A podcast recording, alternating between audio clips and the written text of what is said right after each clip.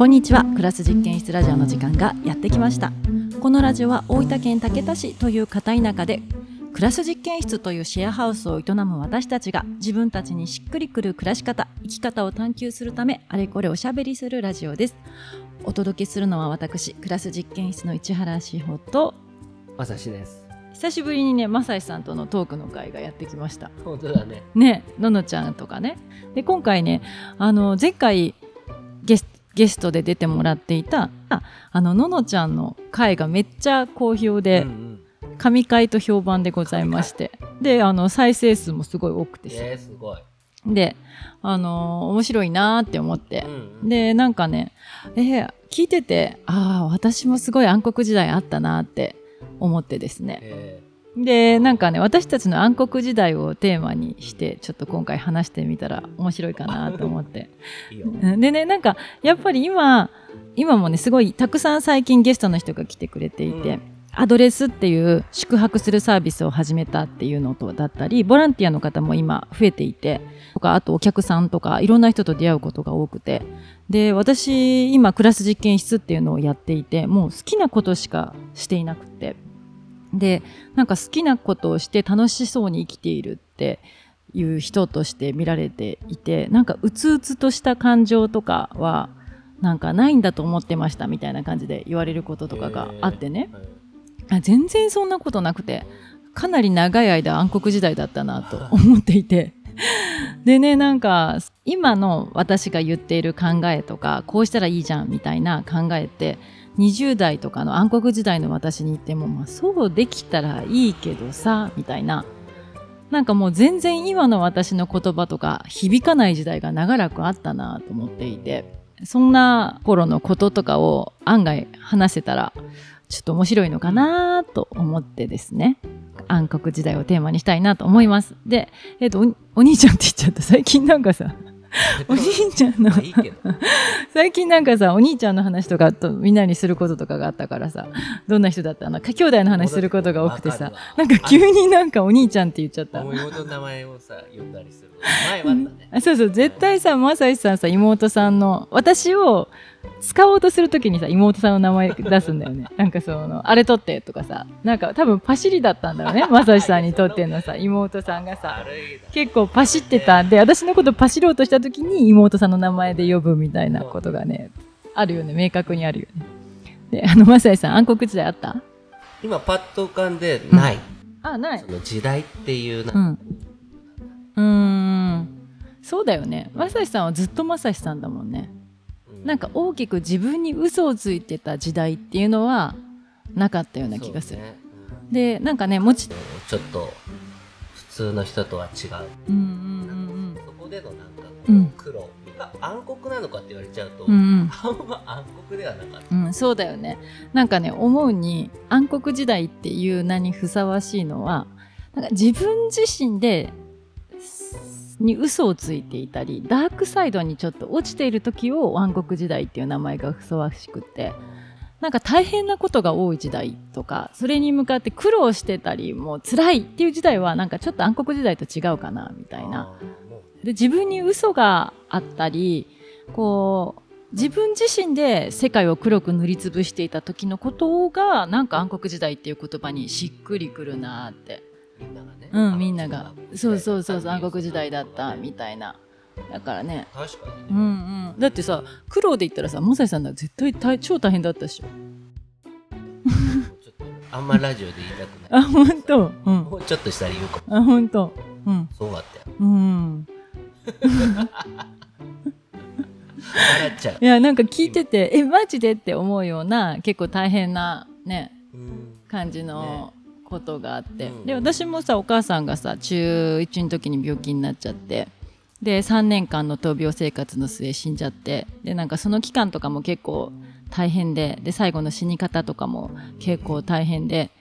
でその後もねお父さんいなくなっちゃう。あ中高校2年生の時にさ家を出てさ一人暮らしが始まってみたいな感じの。結構大変だったなっていう時代はあるけどそのことその大変な時代のことを暗黒時代と言おうとはあんまり思わなくってねだってね、暗黒ではなかったなっていう、うん。なんかね大変だったっていうし悲しかったり多分病ん出ただろうなと思うけど初めてハゲが見つかったの中学生だった私。やだね。でもそれから多分ずっと10円玉ハゲとか10代の頃の方があったような気がするな。なんか辛かった。うん。でなんかこう耳鳴りとかさなんかこう世界にこうずっとズンズンってこうベース音が鳴ってるみたいなさ状態が続いてたからさ結構ね病んでたんだろうなって思うけど大変だったんだろうなって思うけど精神的にね追い詰められてたんだろうけどでもなんかこう自分の中でこうねそれはこう自分が受け止め環境を受け止めてて対応しようとしていたからこそ辛いっていう風になっていたから自分に嘘がなかった分暗黒感少なかったなみたいなね感じで。えじゃあなんか塩の暗黒時代どんな時代だったのかって言われたらなんか結構説明するの確かにむずいね。なんだろうね。でもなんかこう自分に嘘をつき始めた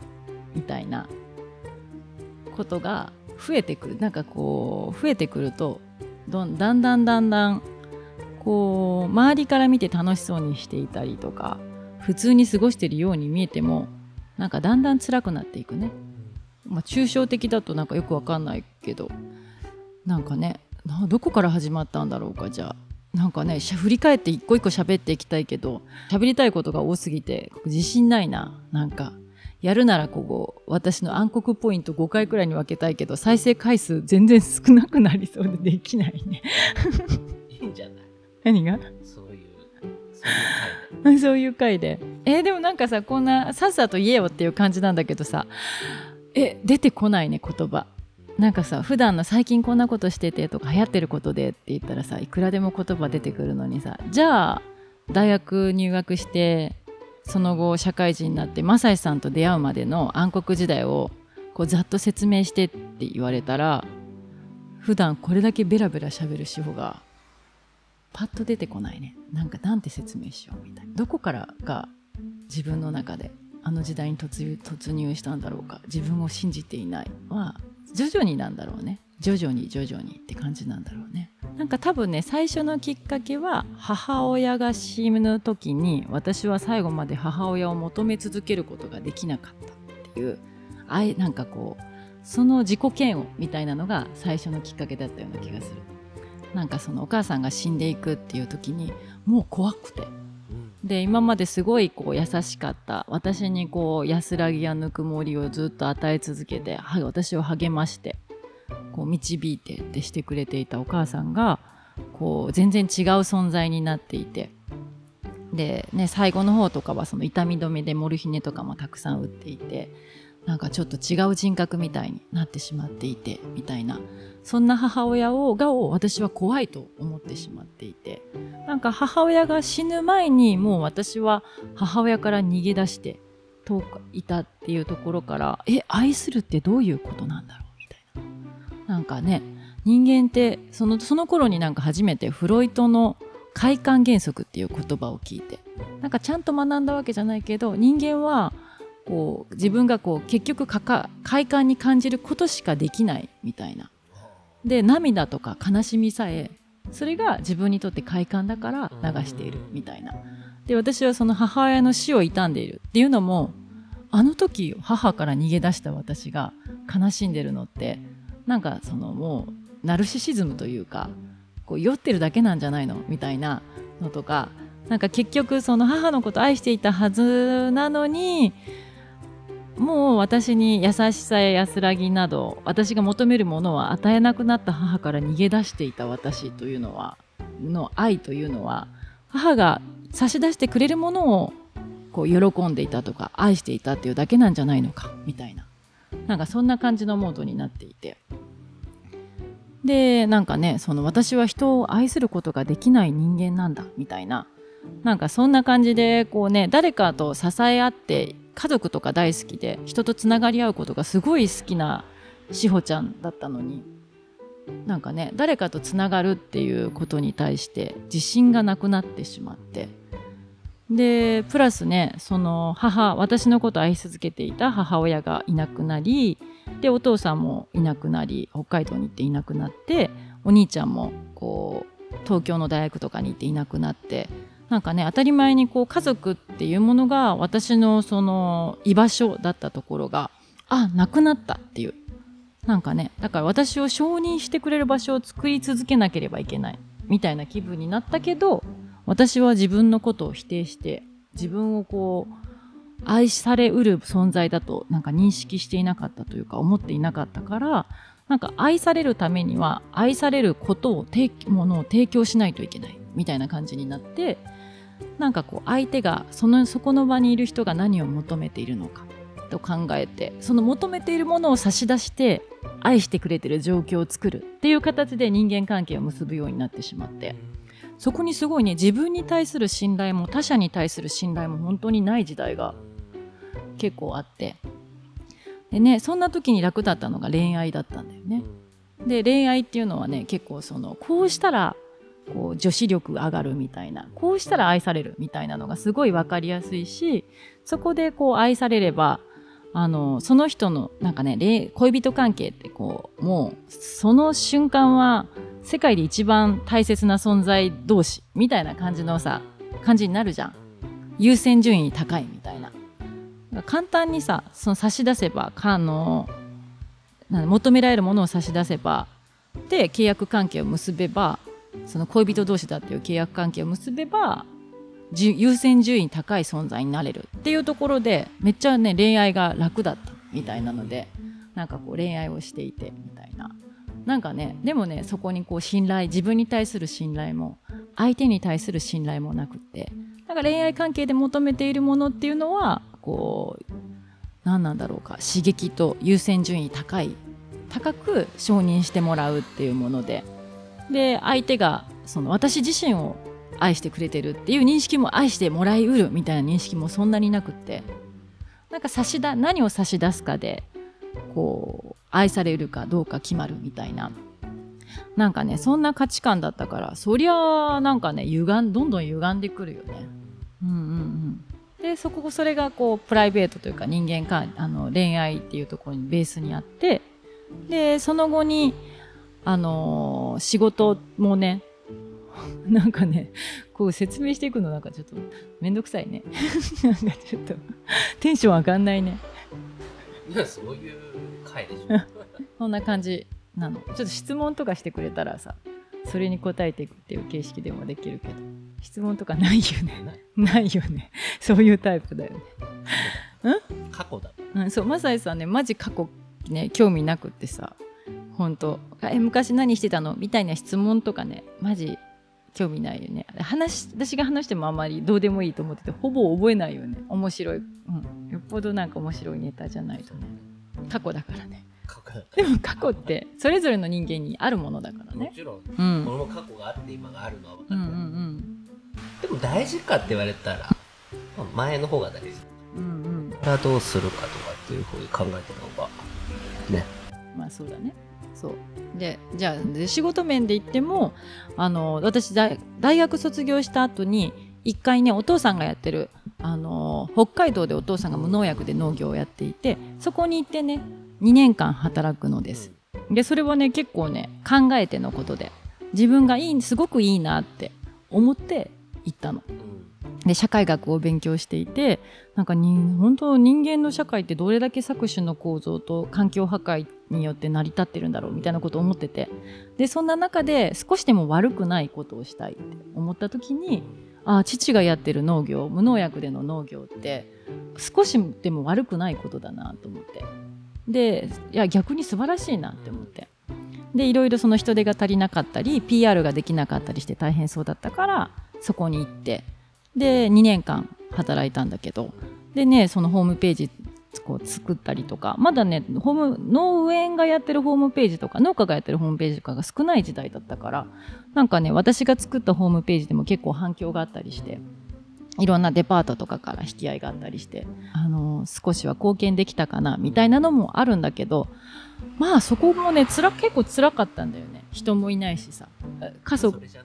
そうだよねあのスーパー過疎高齢化が進んでて山の中にポツンとある家でで携帯の電波もほぼ通じないしネットも当時ダイヤルアップ接続で1ページ開くのに何分かかんねんみたいな時代だったからなんかね他の人とつながるきっかけがゼロだったんだよね。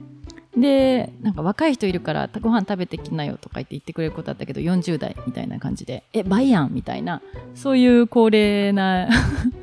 感じで寂しかったっていうのとあとねクマがすごい出てで飼ってたヤギすごい唯一の友達がヤギだったんだけどそのヤギもねある日食い殺されていてまずねヤギの旦那さんの方が食い殺されててそのしばらく経ってから私の仲良しだったベニちゃんも死んじゃ食い殺されて。でしまいにはワンワン大好きすごい可愛かったワンワンもあのクマがきっかけで死んでしまってみたいな。そしたらねもうね外に出れなくなっていうねそのものすごい美しい大自然だったんだけど初めはね散歩してるだけで楽しかったんだけど外に出るのが怖いみたいな感じになって。でプラスなんかあとね私もすごいこう人格すごい未熟だ人格的に未熟だったなみたいなのもあってこういろいろ仕事もねうまくいく部分いかない部分もたくさんあってもうそこでなんかこう自分の中でこういうふうに世界にとってこういうふうなこうふうなことをが必要だからこういうふうにしたいとかそういったなんか正義感とか倫理観みたいなものが崩れてしまってなんかもうちょっと何なんだろうか。ちょっと承認されたいとか居場所が欲しいみたいなそんなモードになった時に野菜当時取引先だった野菜の会社からあのー、働きませんかっていう提案があってちょうど東京に女子寮みたいなの作ったから住めるしみたいなこと言われてあやったみたいな感じでそこに行ったんだけど、まあ、そこでもねあのまた後日ラジオで喋ろうと思うけどスーパーブラックな変な会社で。でねあの高橋がなりっていうソフトオンデマンドっていう AV 会社の社長が次は農業だって言って立ち上げた会社でまあめっちゃ変な会社だったんだよね。師匠がテリー伊藤さんっていうそのテレビ業界のこう人で。で、ね、テレビ昔のテレビ業界ってめっちゃ殴る蹴るみたいな。スーパー体育会系な上下関係みたいな。そういったマインドが結構残っている会社で。なんかそこでの時代もまあ結構過酷で。でなんかこう自分自身の人格とか何を考えるかっていうよりもその会社で何を求められてるのかみたいなことでしかも会社の中もなんかあんまり分かりやすい価値観とかなくって社長が何が好きそうかみたいなことで結構会社が動いてたみたいなところがあったからなんかそこでの日々も結構ねやばかったなみたいなところがあった後婚活会社に移っていって。で婚活会社はね仕事もあってたしまあ楽しくって。その前に比べたらね。でもなんかそういったこうその大学の時は初めて自分自身で考えるっていうことを社会学を通してこう出会っていってああなんか社会こうなってるんだなとか自分自身で社会をこう捉えてこうそれに対して自分がどうしたいっていうことを考えて言語化するっていうことを頑張ってできるようにこうねなろうとした大学時代からそれを実践しようとした北海道時代。でそれが崩れた崩れ崩れていって流れ着いた東京で、うん、さらにそれがこう他自分自身ではなく他のものに徹底して合わせるみたいなことを野菜の会社でできるようになあなんかこうそこで洗礼を受けで婚活の会社に移った時はその野菜の会社で叩き込まれた状況が何を求めているのか、人が何を求めていてなんかやっぱ野菜の会社徹底したテレビ業界とかあののマインドがすごいあったからテレビの企画を作るように野菜も野菜の商品も見せようっていう。だからね本当取材件数とか年間500件とかあったの。こう PR どうしたら PR 取材に来るかみたいな感じでどうこう次から1日何件もこう PR のその取材テレビの取材が来てみたいな。なんかそんな感じでこうどうやったら人が注目してこう取り上げられるのか注目されるのかっていうところをすごい徹底してたところがあったからあのもちろんそれは本質とは違ってたなって今めっちゃ思うんだけど。でも婚活の会社に行った時もそのね企画力とかあの見せるっていうことがすごいそのまんま生きて、ね、仕事もまあまあうまくいってみたいな。でそこで正井さんと出会ってみたいな感じになっていったんだけどそこにすごい自分がなかったなっていう。自分がどうしたいのかとか自分が何を見せたいのかっていうのがすっぽり落ちていてもちろんね仕事上お金を生み出していかないといけないから人が何を求めているのかって考えることももちろん大事だしそれをどう見せるのかっていうことを考えることももちろん大事だけど同時に自分は何が好きなのかとか何を見せたいのかみたいなことってないと人間なんかを良くないなって思うんだけど。それが仕事上もプライベートもなくなってたなみたいな。なんかねそんな期間がすごい長らくあったなみたいな。うんうん。なんかねそれがなんか私にとっての今振り返ると暗黒時代で。さ徹底して暗黒時代行き詰まった時に正井さんと出会って。なんかね正井さんの場合は何かを提供して承認してもらうっていう感じじゃなくあそのまんまでいいんだって思えるようなこう何か包容力なのか分かんないけどなんかがあり、うん、まあ神だったんだろうね多分ね。ね。そう志保にとってのね包容力があって、うん、すごい一緒にいてなんかどんどんこうあ自分でいいんだって何度も繰り返し思わされるようななんかねそんな存在で。ってなってくるとそれでねあの、まあ、仕事は同じようにしてたんだけどあのその後子供を産んでで仕事から離れた時に私はすごい喪失感があってお金を稼いでない自分っていうのを承認できないっていう誰かに仕事で認められていない自分っていうのがなんか落ち着かないというか心もとない自信が持てないみたいなダメなダメなことをしている気分になるみたいな状態になっていて。でもそのそんな時に子育てビレッジっていう子連れで行けるシェアオフィスに通い始めてでそこにはなんか面白い女性たちがすごくたくさんいて、まあ、男性ももちろんなんだけどとにかく女性が元気な場所で。でねなんかそこでよく使われてたフレーズが主語を自分に取り戻すっていうフレーズでなんかねそれは自分の中でねこうもう私の中で核にもなっているような言葉で今までは誰が求めていてとかなんかねしかも一人称で喋ってる時も本当に一人称だったのかって今すごい疑問に思うんだよね。私はって言ってるけどその私って何かの役割だったことがすごく多くて私じゃなかったなと思って。なんかね私はって本当にこう市原志保なんか、まあ、前は高橋だったりもう志保ちゃん志保ちゃんが主人公というか志保ちゃんがこうで考えていいんだっていう。で志保ちゃんがどう思ってるのっていうことを聞かれているっていう体験をした時に初めね言葉が出てこない自分がいて。あれ何視点で言えばいいの？みたいな。何立場で聞かれてるのかな？みたいな。なんかどういう文脈で聞かれてるのかな？みたいな感じで初め出てこない自分がいて。でも徐々に徐々にあただ私について聞かれてるんだ。みたいな。なんかねそんな感覚があって。なんかねそこから本当にマサイさんとの出会いと子育てビレッジでの人々との出会いっていうのが本当に大きな起点となってもうその後会社に戻りたくなくなって、で仕事を辞めてで仕事マサイさんもその後仕事辞めて仕事辞めたらあ東京にいる意味がないなみたいな感じになって武田に引っ越してきてでクラス実験室を始めてみたいな。そこで出会う人たちとこういろんなコミュニケーションをとってみたいな感じで流れていったけどやっぱりこう大きな起点となったのが正志との出会いであ自分自身でいていいんだっていうこと。そして子育てビレッジであ一人称で話していいんだっていうこと？なんかねそれがすごいこう暗黒時代その暗黒時代ってねその辛いことがあったとかじゃなく仕事がうまくいかなかったとかじゃなくってなんか自分で自分を消してしまっていた。なんか自分でそのパーソナルなこう、ね、自分の世界をもう薄暗くしてしまって多分さなんかラジオこの前回のののちゃんのラジオでもね最近あその例えを使ったんだけどスポットライトの例えを最近すごい気に入っていて、うん、なんか舞台ってさスポットすごい舞台に客席があって客席があって舞台があって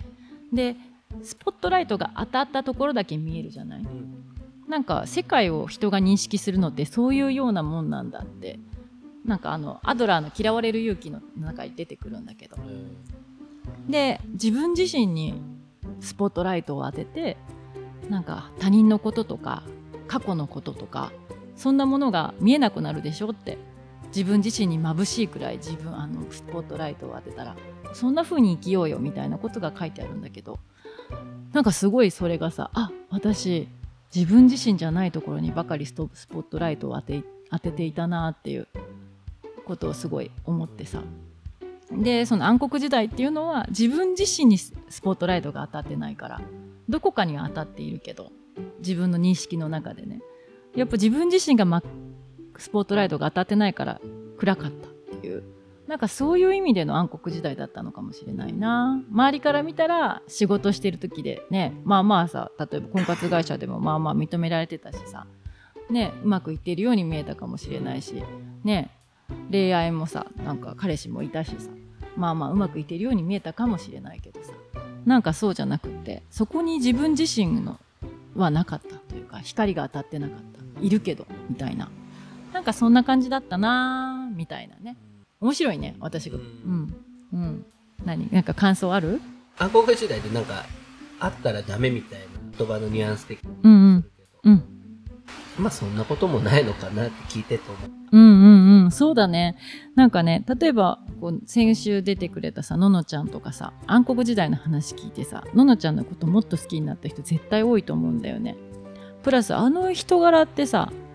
やっぱり苦しさとか悲しさとか、自分が自分じゃない時のさ、こう不安感とかをさ、知ってるからこそ、なんかあの優しさがあるなみたいな。ね。なんかいろんな部分を受け入れてくれるような感じなんか今朝も朝ヨガのののちゃんの誘導でヨガしたんだけどさなんかもう見つめ合ってにっこり笑ってくれるだけでさすごいなんだろう不思議なこう安心感というかさこう浄化されるような気がしてさ。いやあれはなんか悲しみの後じゃないと生まれない空気だなと思って。ね。なんかやっぱりそうだねまあののちゃんほど輝かなくても全然いいけどみんなね。輝くね。なんかよくわかんないけどさそんなね。周りにね耐える必要はないけどね。でもなんかやっぱり私今すごいいいなんかねじゅんじゅんなんかすごい楽しいけど、うん、あの頃があったから楽しいと思うもんな。それもあるかもね、うん、純粋に楽しいのもある。うんうんうんうん。えでもなんか今さ20歳とかさ20代のさ人とよよく会ってさもうすごい自分自身生きてる人がいっぱいいてさ。とは感じるね。ねなんかすごいなんかさもしも私が20代さ自分自身だったら何してたんだろうって思うことあるけど。まあ遅すぎることなんて本当は何にもありはしないのさ何するにせよ思った時がきっとふさわしい時まさしの目が怖い。えブルーハーツだよ。な本当？泣かないで恋人よ何もかもうまくいくみたいな感じでございました。面白かったね。思ったより長くなっちゃった。そんな感じでまたあのあ我こそは暗黒時代喋りたいという人がいたら あのご連絡ください。ることで、うん、なんか整理できたり、うん、なんか振り返ってあやっぱそうだったんだと思って今がまたさらに、うんうんうんうん効果はあるようなそうだね。そういう喋りはいい。うんうんそう思うそう思う。時代喋りまくってなんか自分まさらに暗黒時代になってたえでも暗黒時代って暗黒時代のででも私もなんかさ初め暗黒時代って言葉あんま出てこなかったっていうのはなんかまだ整理しきってないところあるね。そうなのかもしれない。うんうんうん。うんなんか整理しきってないところあるなって思った。だから話すことでねどこが整理言語やっぱ言語化ってすごいなって思うからな。ねなんかもうちょっとねその野菜の会社のこととかさ婚活の会社のこととかもねもう少しあね触れられたらいつかねリクエストがあればめっちゃその野菜の会社は面白かったね。ネタとしてはね例えばそのあのデザイナーさんみんなさ普段 AV 会社で働いてる人が出向としてやってくるから農家さんの顔みんな美人になっちゃうみたいな。そうポスター作る時にこう左右差が左右差があるとさダメって感じになっちゃうからさ。さそう目みんな大きくなっちゃうしさ鼻筋通っちゃうしさみたいな。自然とやっちゃうみたいな。あ、さここ修正かけなきゃ、みたいな。みたいなネタとか面白いけど。まあそんな感じで、次回はね、ちょっと簡単に移住をテーマに話せたらなと思います。はい、ぜひお楽しみに。